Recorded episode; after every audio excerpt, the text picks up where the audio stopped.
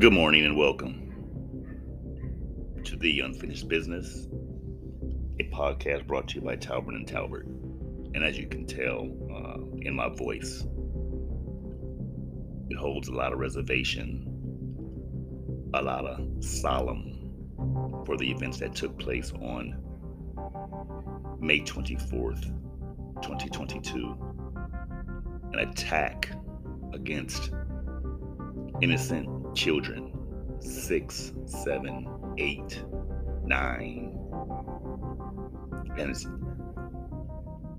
early as five-year-olds, with the person with an assault rifle and allegedly a handgun that walks into Robb Elementary School in Uvalde, Texas, and massacres nineteen innocent children whose lives barely were starting. Um, gotta do better, America. We gotta do better.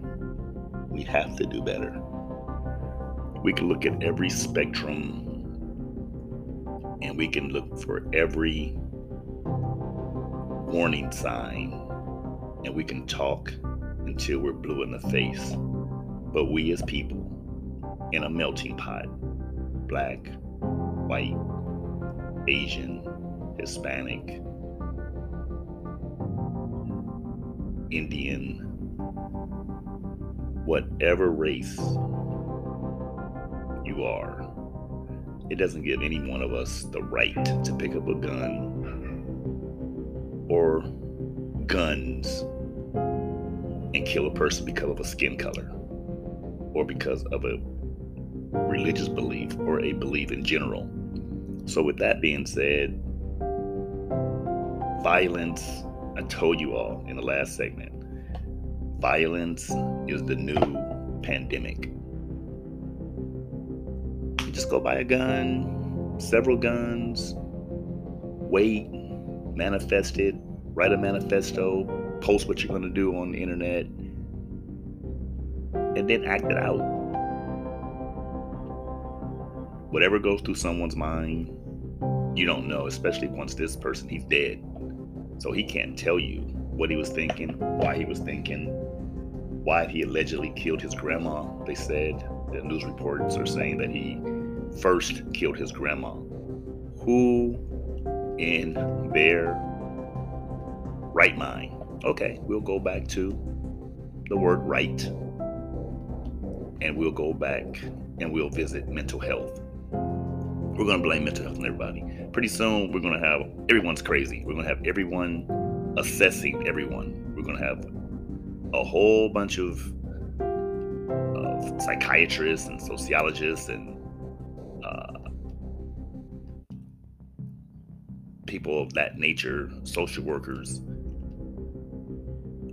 um, assessing people with with some type of condition, and that's going to run rampant. That's going to going to make the medical field or the hospitals another pandemic. It's going to be a pandemic of mental illness. Everyone just goes and gets a psychiatrist because they're not strong enough to deal with their issue. Of course, you should have a psychiatrist if you're having issues, especially issues of harming someone else, especially issues of of bad thoughts against one who's done nothing ever to you. What can a five-year-old child do to you? Absolutely nothing. You're eighteen years old, man.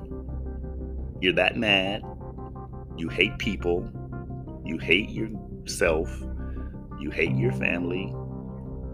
Dude, enlist in the military, go to war, tell you you want to be on the front line, and you get paid to shoot and kill. If you make it back for a paycheck. That's what you should do. That's where all the badasses should be. That's where all the bad dudes want to pick up guns, act tough, go to prison, for gun violence. You want to buy guns with, with high magazines in it that shoot rapid fire. Uh, you act like this is uh, Call of Duty. Enlist in the military. It's, yeah. Yeah, yeah, that's it. Enlist in the military. Tell me you want to be on the front line. You want to be a frontline soldier. You ready. They're going to give you any kind of gun you want. A R fifteen, submachine gun, Glock nine. It's going to shoot. You know, you can shoot a bazooka. You can shoot surface-to-air missiles. You could be on an armored tank. You could be a marksman. Help our country out. Join the military. Why shoot and kill? nineteen, five, six, seven, eight year olds. Wow. I, I don't know where they're reading this stuff from. I don't know where they get on the dark net. I don't even know how to access it, but they get on it. And then I guess I've heard that there's maybe a group or groups of people who are filled with hate. And if you're in the pandemic and you're locked in your room and you're not going to school and you're not studying, then you get involved in these types of conversations with these types of people, and you become hate-filled, and you decide that you're going to take action against five-year-olds, against African Americans, against Asian Americans, against white Americans. Come on now, we got to do better. Enough is enough. You know, uh, you know, I have analogies, I have conspiracy theories. I think people who are wronged and they're cowards, when cowards are wronged, that's what they do. When cowards are faced against a tough situation, they they result, oh, to picking up guns and shooting because they can't handle the pressure of facing what's taking place or don't agree with what has taken place. Example, there's a group of people who makes decisions. Um, They make adverse decisions against your position. Meaning, okay, I had a car crash. The person ran into my car. They smashed my car up really bad. I got hurt. I go to court. The evidence is, is in front of the fact finder. The fact finder twists the minds and give instructions to the jury that favors the defendant. You either don't get all your money or you lose, and it becomes partially your fault when it was none of your fault, and now your property is damaged. And you're looking at this fact finder thinking that they read the motion, it's in their face, this thing is in your favor, and they totally go the opposite way. Of course you're pissed. You didn't get the outcome you expected. The person didn't use any kind of common sense or law when they made this decision. They probably made it because the plaintiffs were their friend, went to college with them, and they have the same type of idea- ideology. So ambiguously, they decided against you. And maybe sit and laugh and chop it up and laugh about it, have drinks about it after. Then you, as the person who was offended, get so outraged with the outcome, you maybe don't get the fact finder, but you walk into the court. And you shoot the clerk. This is all hypothetical. But this is how people become outraged. Maybe some people get so outraged at situations. Maybe the person didn't want to go to school anymore. Maybe he wasn't going to graduate. Maybe he decided, I'm not graduating, so I failed. I, I've, I've let my grandma down. So this is all just conspiracy theory. Mad at my grandma, so I killed my grandma, allegedly.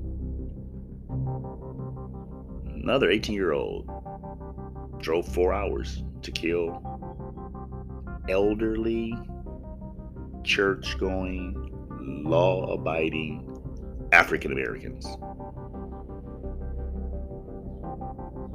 For what? Buffalo, New York. Southern California, Orange County. Asian man of Taiwanese descent goes in and allegedly kills the opposite race of his uh, of, of his race. It just has to stop. It just has to stop. How would they like it if someone did it to them? So now, okay, we're going to go into the minds of the people who are alive who can tell why they shot ten African Americans and injured three others. That person's alive. Why'd you do it? What's he going to say? We can ask the person who traveled down to Orange County, and why'd you shoot the uh, Asian population, elderly, elderly, and upwards of eighty-nine years old, helpless, no different than shooting a five-year-old, but the shooter in Uvalde, he's deceased.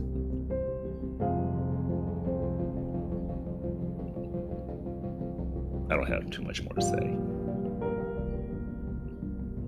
May God continue to bless us. May God continue to keep us. Put the guns down.